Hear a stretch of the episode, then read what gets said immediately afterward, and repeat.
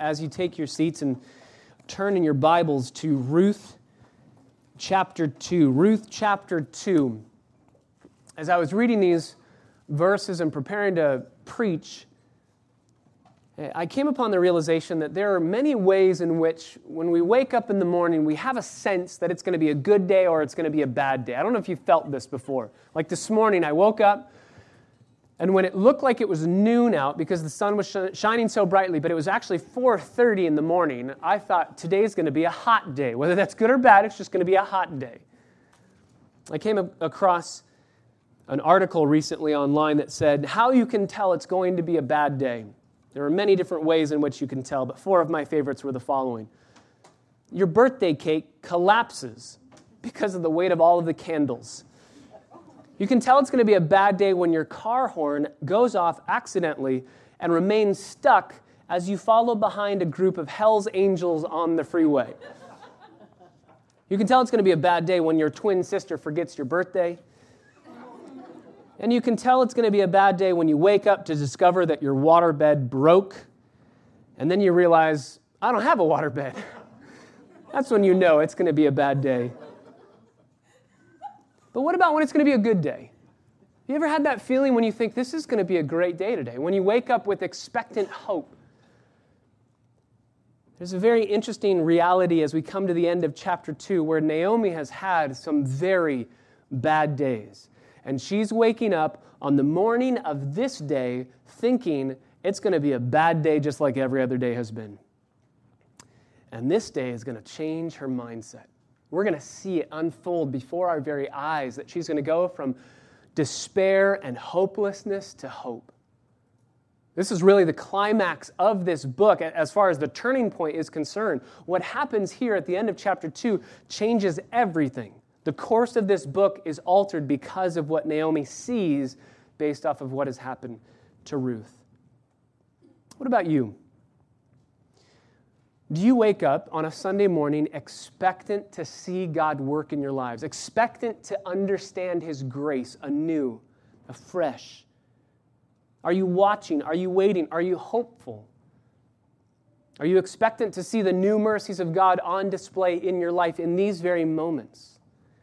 My prayer for us today is that as we see Naomi and we see what happens to her as there's a shift in her thinking and in her hopelessness to hope, that maybe the Lord would grant hopefulness in some of your hearts this morning. If you're needing hope, there's hope to be found in these verses. And it's not necessarily in your circumstances, it's in the person and work of God, our Redeemer. So let's read these verses together and pray and ask God's blessing upon our time this morning. Ruth chapter 2, verses 14 through the end of the chapter. At mealtime, Boaz said to Ruth, Come here, that you may eat of the bread and dip your piece of bread in the vinegar. So she sat beside the reapers, and he served her roasted grain, and she ate and was satisfied, and she had some left over. When she rose to glean, Boaz commanded his servants, saying, Let her glean even among the sheaves, and don't insult her. Also, you shall purposefully pull out for her some grain from the bundles and leave it so that she may glean, and do not rebuke her. So she gleaned in the field until evening. Then she beat out what she had gleaned, and it was about an ephah of barley. She took it up, she went into the city, and her mother in law saw what she had gleaned. She also took it out and gave Naomi what she had left after she was satisfied. And her mother in law then said to her, Where did you glean today? Where did you work? May he who took notice of you be blessed. So she told her mother in law with whom she had worked and said, The name of the man with whom I work today is Boaz. Naomi said to her daughter in law, May he be blessed of the Lord, who has not withdrawn his kindness to the living and to the dead. Again, Naomi said to her, This man is our relative. He is one of our closest relatives. Then Ruth the Moabitess said, Furthermore, he said to me, You shall stay close to my servants until they have finished all of my harvest. Naomi said to Ruth, her daughter in law, It is good, my daughter, that you go out with his maids so that others do not fall upon you in another field. So she stayed close by the maids of Boaz in order to glean until the end of the barley harvest and the wheat harvest. And she lived with her mother in law. Father, I pray that you would grant us amazing grace this morning to see what fleshly eyes cannot see, to feel what broken hearts cannot feel on their own. We need a supernatural work, and that's why we are banking on the promises in your word that your spirit will illuminate our understanding as we give careful attention to your word. Holy Spirit, we ask that you would open our eyes to behold wonderful things from your law, and that above all, we would see the magnificent splendor and glory of God's amazing grace.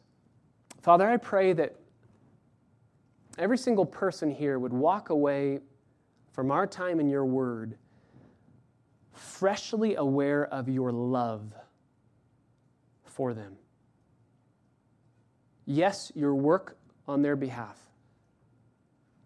but the love that motivated that work. Make us aware of that, that we would stand in awe of the one who loves us and then bend that love out to those around us. We pray it in the name of Jesus, our Savior. Amen. Just two simple points that we will see this morning. We see amazing grace that's given and amazing grace that's received. Grace given by Boaz and grace received by Naomi. So, number one, amazing grace that's generously given by Boaz. This is verses 14 through 18. Verse 14, at mealtime. So there's a break in the time between verse 13 and verse 14. Verse 13 happened in the afternoon, verse 14 is going to happen in the evening at mealtime, Boaz says to her, This is again just another testimony to Boaz's character. We saw this last week. Uh, Ruth's character was on display. We saw she's humble, she's hardworking, she's grateful. We saw Boaz's character. He leads in love, he provides, he protects, and he trusts in God to do the same for those that would find their refuge in him. He's tender, he speaks tenderly to Ruth's heart. And here we see again provision and protection. He says, Come here. So he says to Ruth, Come eat with us. So, number one, that's incredible that he would say to a woman, Come eat at the table here with all of my uh, other servants. Number two, she's a foreigner. She's an outsider. She's a Moabite woman. She's a stranger. She's not one of the workers that Boaz has. She's a stranger to Boaz. She doesn't even know who Boaz is. She's gleaning in his fields. She's uh, using that law that God had given for just kind of the welfare system for uh, Israelite people who were poor. They could go and they could glean in any field. She picked this field and she is working as hard as she can. And so Boaz says, Come eat with us. Don't be an outsider, eat with us. Uh, dip your bread into the vinegar. This is uh, a custom that we still have today. If you go to any nice restaurant and they give you, you know, the oil and the balsamic vinegar and you dip your bread in, that's exactly what's happening here. So enjoy Eat, be satisfied. So she sat beside the reapers, and he served her roasted grain, and she ate, and she was satisfied, so much so that she had some left over. This is the classic doggy bag that you get to take home, right? I need a box to go because I have so much food here. Now, who is Boaz thinking of when he gives her all this food? He's thinking past her to Naomi. Remember, he knows who Ruth uh, who Ruth's mother in law is. He knows how she's related to him and how she's related to Naomi. So he's thinking, I want to provide not just for Ruth, but beyond her to Naomi. So she's satisfied. She has some left over. Verse 15 When she rose to glean, Boaz commanded his servant, saying, Let her glean even among the sheaves. So now it's no longer she just has to stay on the edges of the field here. She can go anywhere she wants to go. She can get any crops that she wants to get. So, any sheaves, don't insult her, don't put her down, don't call her a Moabite woman, don't call her a foreigner, don't call her an outcast. He's protecting her, not only as a woman, but also ethnically different than everybody who's there. He's protecting her. So let her glean, even among the sheaves. Do not insult her. Verse 16 also, you shall purposefully pull out for her some grain from the bundles and leave it that she may glean. So do the hard work put the sickle in, pull the grain out, put it into a bundle, and as you're putting it into the bundle, just whoops, I just so happened to drop the food that I was putting into my bundle. Leave it. Do all the work so that she can just come along and grab it and put it in her bundle. And then don't rebuke her. It would be a very easy thing for these workers to rebuke her after being told all that they've been told. She's a foreigner, she's a Moabite woman, she's an outsider, she's a woman, and yet we are going to give her first class treatment. How many people would have been going around doing what Boaz commands, saying, We didn't get any of that treatment ourselves? Uh, you're an, you're an outsider. Look at all the hard work we're putting in. Maybe they're starting to grumble. That's why he says, No, nobody do this. Don't insult her. Don't rebuke her. Let her do this. And so she does. Verse 17. Again, Ruth, her character is on display. She works hard. Grace is given to her, but she's working hard. She gleans in the field until evening. So that's, uh, if we go all the way back to uh, a couple weeks ago in our sermon, seeing when she began gleaning, it was before the sun came up. So 6 a.m. all the way now to probably about 7 p.m. She's been working all day long. She beats out what she has gleaned, and it's about an ephah of barley. Now, an ephah, we don't have that measurement an ephah of barley is between 30 to 50 pounds of barley.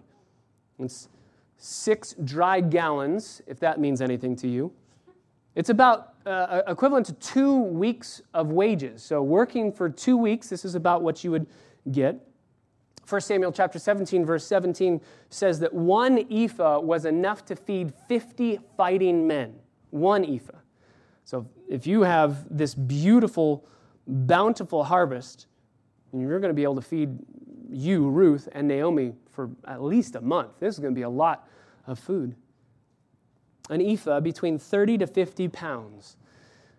To try and put that into our perspective, again, because we don't really have this ephah idea, and we don't really have a lot of grain being put onto our backs as we walk into a city. Let's just take a banana, okay? Humor me.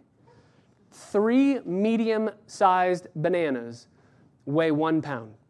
So, this would be equivalent to grabbing a bundle full of 100 to 150 bananas and walking home with that on your back. That's why Naomi's going to say, Where did you come from? This isn't normal. This is not a normal amount. But she takes it up, verse 18. She goes into the city, and her mother in law sees what she had gleaned, and she takes not only the barley and gives it to her, but also that doggy bag, what she had left over after she had eaten and was satisfied. So she's just giving food to Naomi. Amazing, generous grace that's given from Boaz to Ruth and to Naomi. Number two, we're going to see amazing grace gratefully received. So we've got amazing grace generously given from Boaz to Ruth and Naomi, and now amazing grace gratefully received. This is verses 19 through the end of the chapter. Her mother in law sees Ruth entering the city and into the home and just drops, you know, 150 bananas, right? Just all this food. And Naomi says, Where did you come from? This is not normal. And remember, Ruth is an outsider. So I'm wondering if Naomi is wondering, did I not clearly tell you what this practice of gleaning looks like on the outside? Did, did you go somewhere and did you steal something? Did you rob the barley bank? Like, what is happening here that you have all this food? How did you get this? Where did you glean today? Where did you work? May he who took notice of you be blessed. Man, wherever you work, that guy is amazing. He's kind, he's generous. So, Ruth tells her mother in law with whom she had worked and said, Now, notice the literary masterpiece that Ruth is.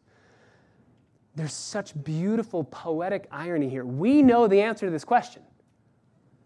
We know in whose field Ruth was gleaning, and we know why that matters to Naomi. But Ruth doesn't know that, and Naomi doesn't know that, right?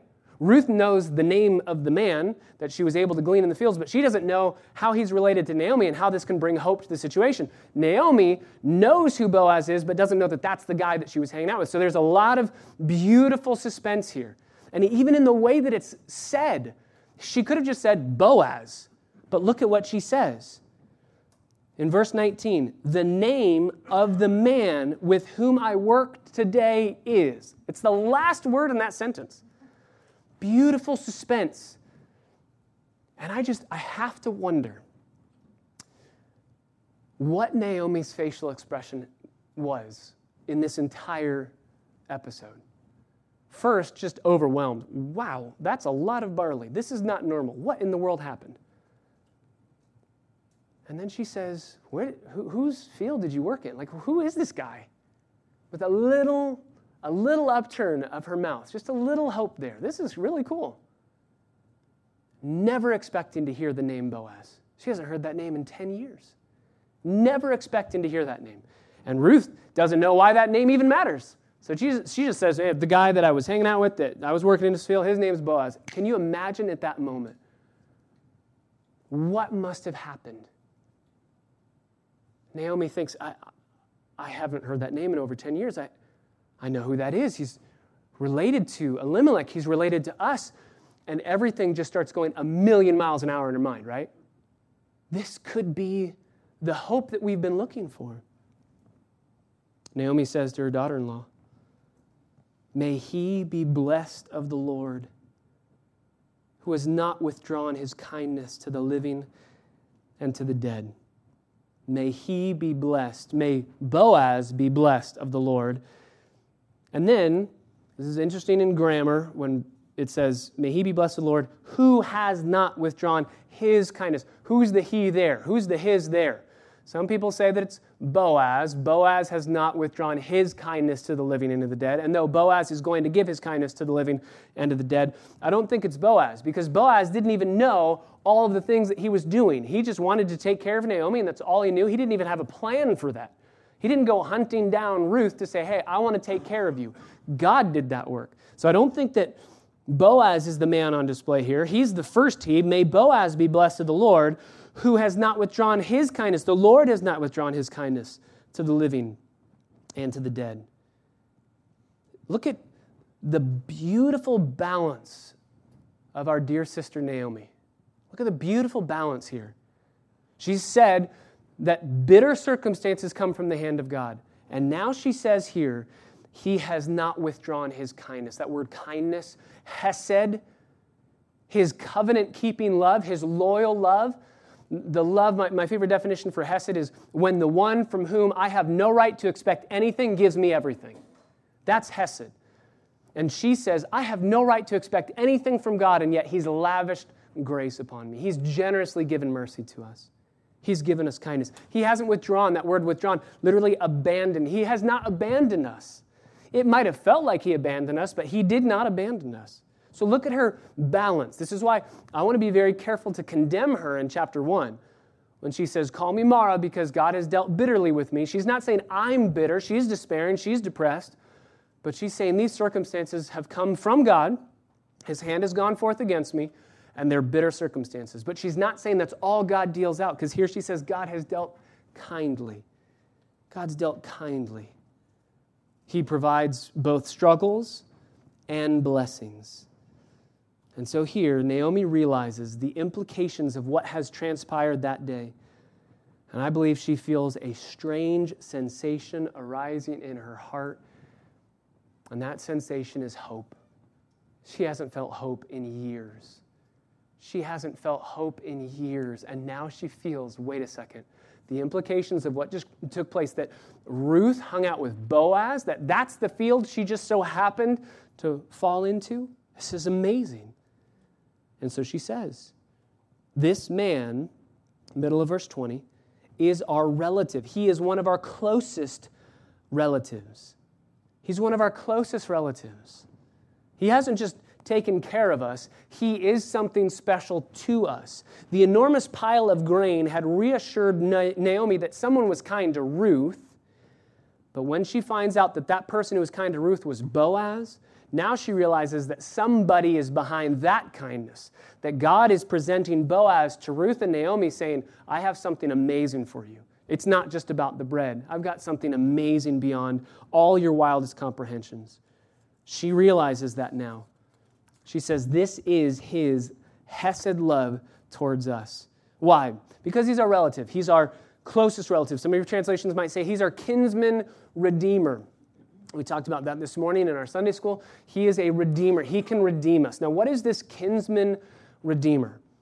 In the Old Testament, it was a male family member who was expected to fulfill five basic duties. I want to give these to you. I know this is a little bit academic, but you're going to need to know this for what's going to follow. It's a close male relative, family member, who is expected to fulfill five basic duties. Here they are. Number one, the Goel, that's the Hebrew word, Goel, the kinsman redeemer. Their job was to avenge the killing of a relative, track down and murder, execute the murderers, track down and kill the guilty party. That was your job as a kinsman redeemer. If somebody murdered your family member, you were to call them to justice. This is in Numbers 35. Secondly, you were to be the recipient of money being paid out for a wrongdoing done to a family member. So, if something wrong happened to a family member, some uh, act of injustice, you could receive the payment to give it to and take care of the family member in case that family member was deceased. This is Numbers chapter 5. Number three, buying somebody out of, sla- out of slavery. If a family member had sold themselves to indentured servitude because they were poor, you could go in, you had to go in if that was the case. You were called by God, commanded by Him according to the law to go in and redeem them out of that situation. This is Leviticus chapter 25. The fourth is you had to repurchase family property that had been sold during hardships. So you were to, to buy back land similar to the indentured servitude, right? If you are so poor that you need to sell yourself into slavery to make money and be provided for, this is kind of a step uh, beyond that or step away from that. So if you, um, before selling yourself into slavery, if you have land, you can sell land. And the Goel, the kinsman redeemer, if he found out about that, was supposed to go purchase that land and bring it back into the family, right? Land was a huge thing for God to give Israel a land and territories for tribes. Land was not supposed to be given to other people. They get the land. So God wants that land to be kept within the tribe, within the families. So if you sell it to somebody, the kinsman redeemer is supposed to go in and buy it back. That's Leviticus chapter 25. And the last one, it kind of encompasses all of it, was to ensure justice was done in lawsuits with relatives, to ensure that justice is done in lawsuits with, rel- with relatives. This is all built on the principle that the family was to care for each other, to take care of each other, to provide for each other.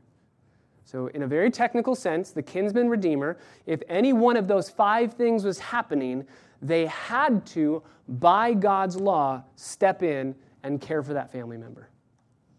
Now, the reason why I give you that, and I know it's a little bit academic, but the reason why I give you that is because none of those five things are in view in the book of Ruth. None of those five things are in view. The selling of the property is going to happen in chapter 4, but it hasn't been sold yet.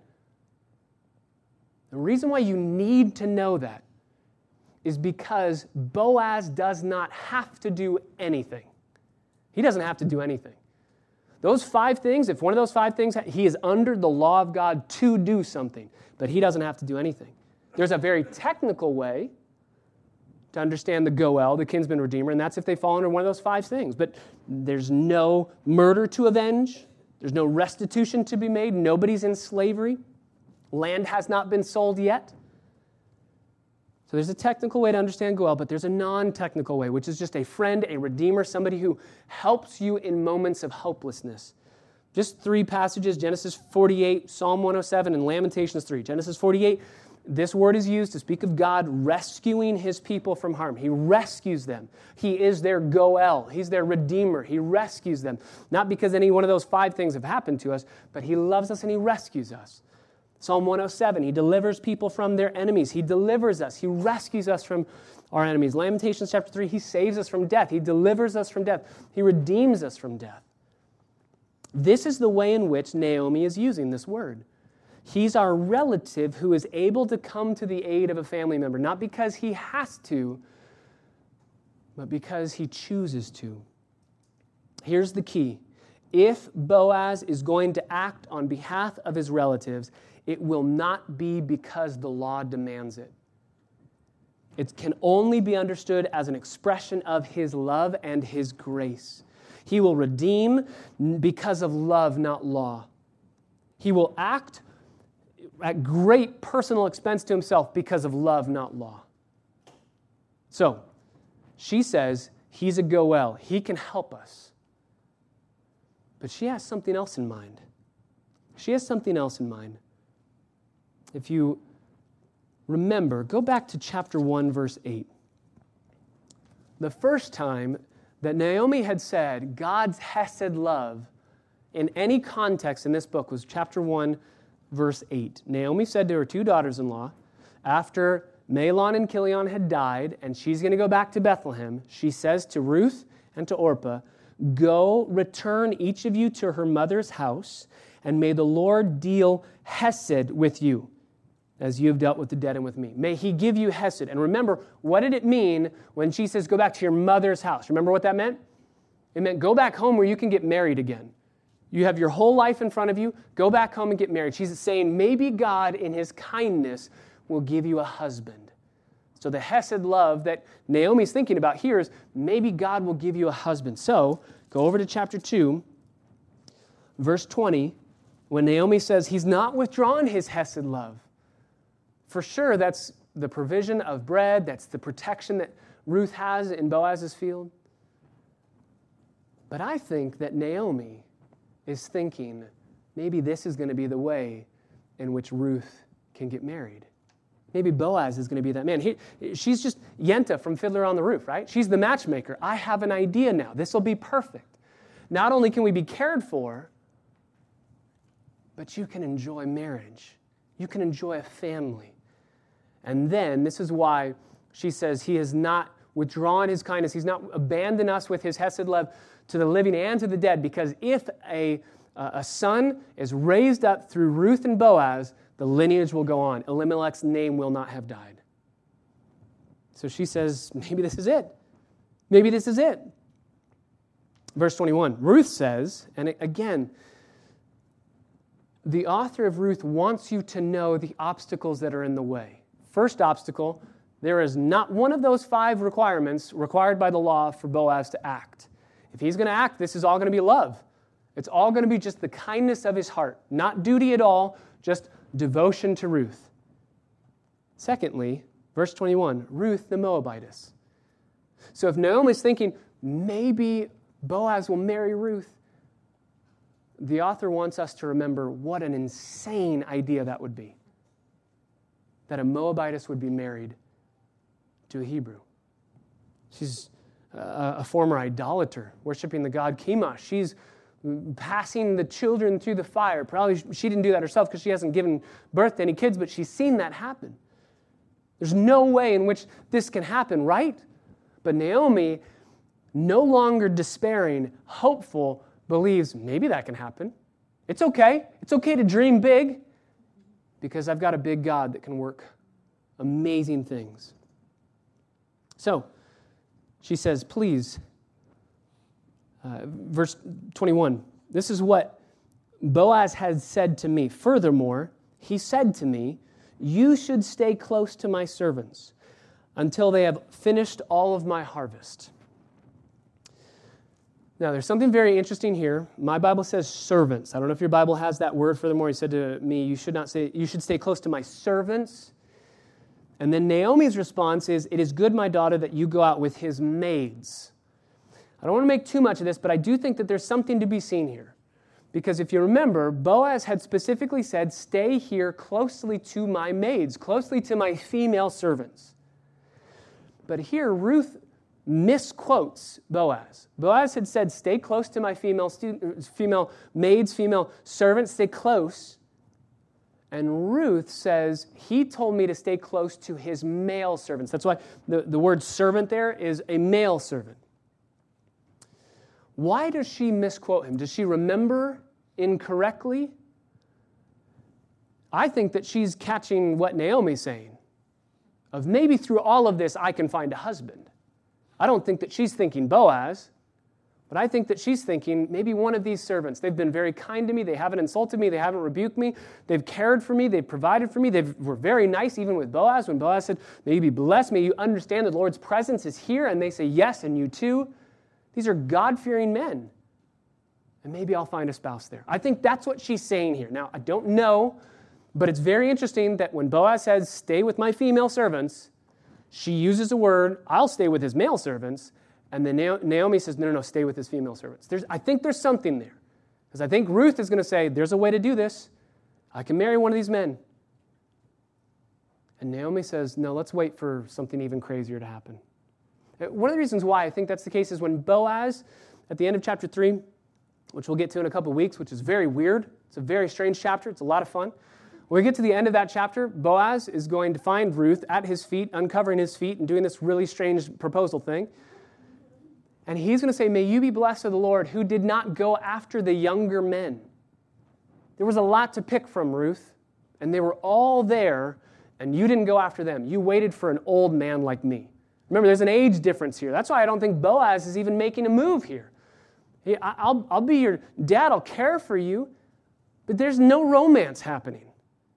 And so Ruth says, I'll hang out with his male servants.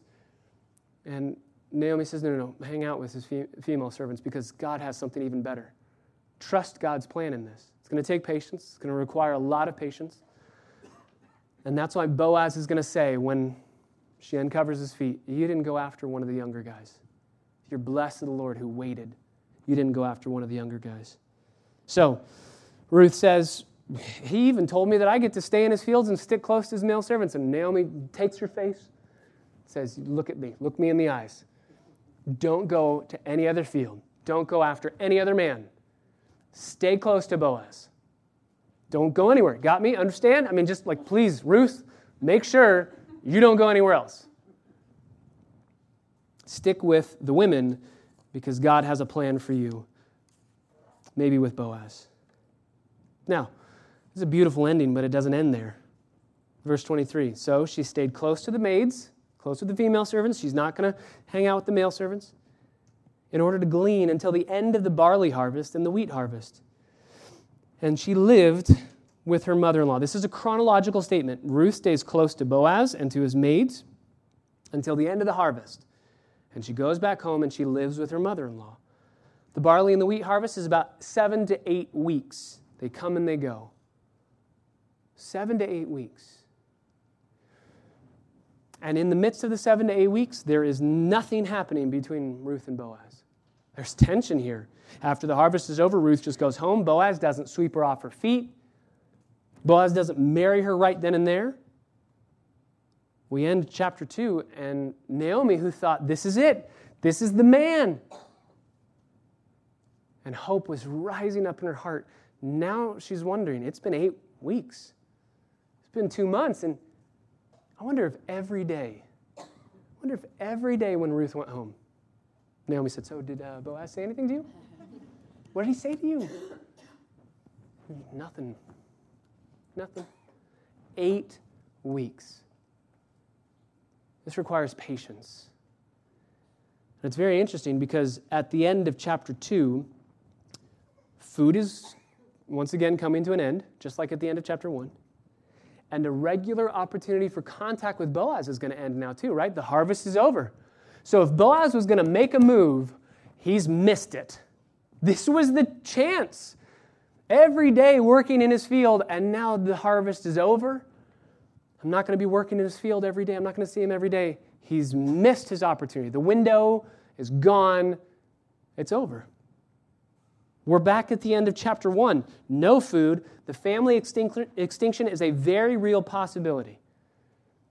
But the difference between the end of chapter one and the end of chapter two, even though circumstantially they all look pretty much the same, the difference is now Naomi has hope. At the end of chapter one, no hope. I am just in the midst of bitter circumstances, and because she was in the midst of bitter circumstances, she couldn't see, right? She said, I have I left full, and I've come back empty. And she says that right with Ruth next to her.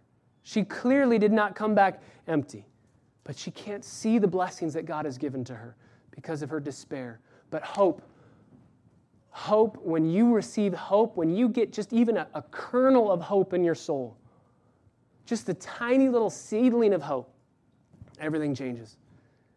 And Naomi's thinking of the impossible happening, and God's going to care for us. So circumstantially, they look the same. But now Naomi knows we're not empty handed. We're not empty handed. God's going to care for us. So, chapter 2 ends with a magnificent picture of grace on display. And I want to just kind of zip up all of chapter 2 with six, six principles of what grace looks like. Okay? Just this is in conclusion to all of chapter 2.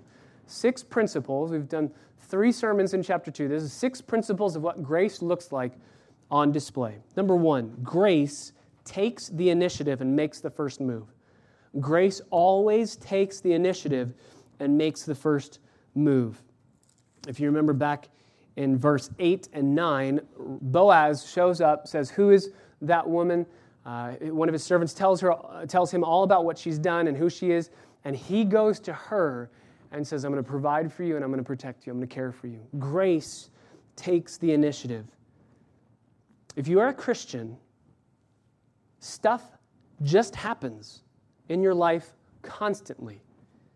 But if you don't understand the theology of the book of Ruth, you won't trace the stuff that's happening back to the God who is making those things happen. God's taking the initiative, He's making the first move, and stuff's always happening in our lives.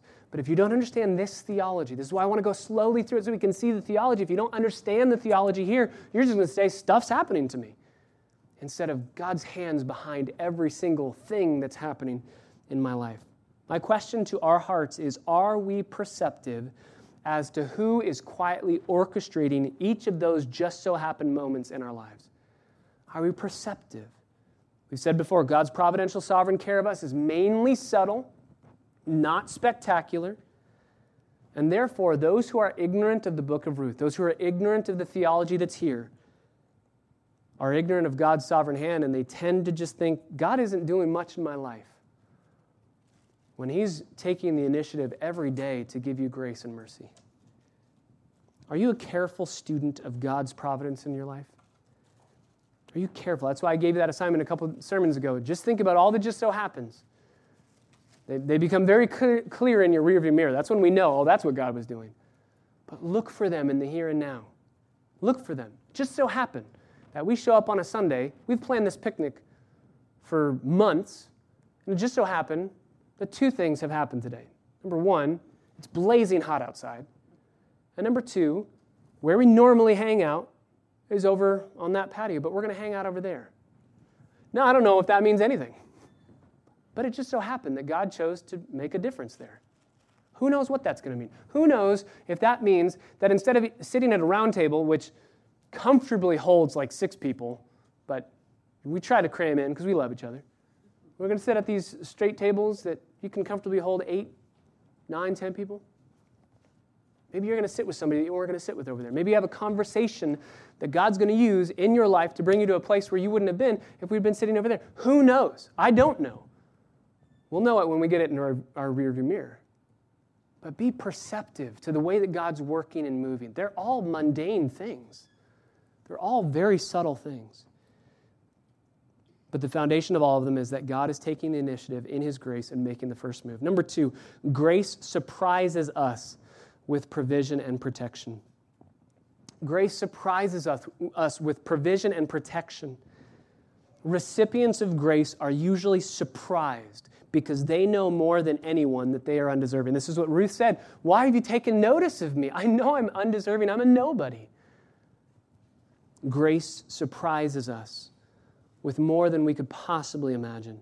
Number three, grace is willing to play the role of servant to someone less worthy. Grace is willing to play the role of servant to someone less worthy. This is in chapter 2, verse 14. Boaz serves Ruth when Ruth should be serving him. Grace is willing to play servant, the role of servant to somebody who is less worthy. Ruth is an outsider, a foreigner, a former idolater, a destitute widow with absolutely nothing to offer Boaz except for gratitude. It's all I have to offer. And when you perceive the kind hand of God's providence in your life, it will produce gratefulness. When you see the way that God's grace is working in your life, it will produce gratefulness. So let me ask a question Where has God provided an ephah of barley in your lives? lately? Where, where has God given you a gift that you say, I was undeserving of that. I did nothing to earn that. I have done nothing to merit that whatsoever. Where has God done? I, I can name probably five things right off the top of my head that God's done in, in my life in the last month where I completely unexpected and God provided for something. God protected me from something. Where has God given you an ephah of barley lately? I've seen so many people in our church do that for one another. That's what I love about our church family. Because again, usually the way that God provides is not miraculous, it's just ordinary obedience. I see somebody in need, I meet the need. I love somebody, I care for them. So, is there somebody that you could offer an ephah of barley and be used by God to care for them in their greatest needs? Number four, grace works behind the scenes to provide for the object of its affection. Grace works behind the scenes to provide for the object of its affections. It's not out front saying, Look at all the work that I'm doing. It's behind the scenes, it's quiet, it's subtle. But it works because it loves the person that it's working for. Again, just putting yourself in the, uh, in the shoes of Boaz. Are you in a place right now where you could be used by God to help somebody else? Is there a way that God has provided for you such that you could redeem, quote unquote, the need of somebody else, provide for them, protect them? Not because of law, but because of love. And are you working in your life to get there as fast as you can, to get to a place where you have enough that you can give to others? It's one of the reasons why we want to work hard, right? Paul says that work as hard as you can so that you have something to give away to others. Work behind the scenes and then care intentionally for the people that you love. Number five, grace motivates diligence and discipline. Grace motivates diligence and discipline. You notice that as Boaz gives Ruth grace, Ruth does not say, Great, where's the La-Z-Boy? I can put my feet up and you can do all the work for me. What does she do? She receives grace and it motivates her to work all the more with diligence and discipline in, in the fields. Ruth works hard. We should too. If you are a professing believer in Jesus Christ, if you claim to love Jesus and know the love that He's given to you, then you should be working as hard as you possibly can, not to earn God's favor, but because God's already lavished His favor upon you. And it, it motivates us. Sixth and finally, grace at work in a person's life spills over into the lives of others. Grace at work in a person's life spills over into the lives of others. Grace given from Boaz to Ruth spills over to Naomi. And grace given from God to us should spill over, even in fellowship as we hang out today. The grace that God's given to us should motivate us to be gracious and loving to those around us. It's all because of grace. Everything that we have is because of grace. Unmerited favor, being the recipients of something that we do not deserve. And just as Ruth and Naomi needed a redeemer, a rescuer from their physical, temporal needs, we need a redeemer, but not for our physical needs. We need a redeemer for our spiritual needs. Just as our brother Marty was talking about this morning. How, again, it just so happened that last Sunday, we were going to go over the two topics that he went over today judgment and redemption. And last Sunday, we didn't. It just so happened that we decided we're not going to go through Marty's teaching, all prepared, has his notes, has his stuff, has the, the little uh, easel thing that he brings. He has everything. He's ready to go, and we didn't do it. It just so happened that we didn't. So that today, he would teach on God as a redeemer, and that would line up with what we're talking about this morning that God is our redeemer. Just as Boaz redeems physically the needs of Ruth and Naomi. God redeems us spiritually. We are stuck in the slave market of sin, and He pays the ransom to buy us out. Mark chapter 10, verse 44. The Son of Man did not come to be served, but to serve and to give His life as a ransom for many. And just like Boaz, God being our kinsman redeemer, there was nothing in the law that demanded He love us that way. He could have, in His justice, just said, You sinned, my hands are clean, you made your choice, and I'm not coming after you. And he would have been no less good. He would have just been righteous and holy. I have I told you what to do, you failed to do it. No. There's nothing in this world that demands that we be saved or that we be redeemed. And just like in the case of Boaz, God, in his love, not because of law, but because of love, says, Oh, I'm going to chase them down. I'm going to hunt them down. It's not because of law, it's because of love. And he acts, just like Boaz will, he acts at great personal expense. the giving of his own son. That's exactly what Jesus does. He is our kinsman redeemer. We're going to see this theme over and over. Just as Marty said this morning, uh, the word redeem just shows up constantly in this book. That's the whole point of this book. God redeems our troubles. God redeems our suffering. God redeems our good moments. God redeems our bad moments. God redeems everything. And it all points to the Redeemer that we have in Jesus Christ, who redeems us from the, the worst possible scenario that we could possibly have in our lives, which is the wrath of God abiding on us. God pays the penalty so that we could be forgiven and redeemed. So, brothers and sisters, do you know, do you feel the love that God has for you? He acted not out of duty, He acted not because of law. He acted because He loves you. No one forced His hand. He said, I've got a plan to save those who cannot save themselves.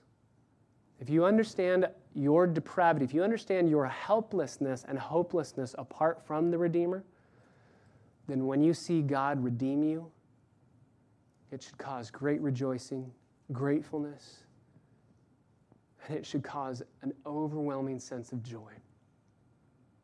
Because if you're in Christ Jesus, there is no condemnation. And if the Son has set you free, you're free indeed. Father, we thank you so much for the grace that you've given to us. That's what we want to sing about. We want to confirm the realities of the grace that you've given to us through song as we end our service. We want to remember our hopeless condition apart from Christ, and we want to remember that it's not because of law that you acted, it's because of love. There was nothing that we had that earned or merited your working on our behalf. If we are to be saved, it can only be because of the work of another. And so we cling to that other person outside of ourselves. We cry out for mercy. We feel afresh the grace and forgiveness we have in Christ, which leads us to the reality of your love. God, may we feel your love today as we cling to you, our rock of ages.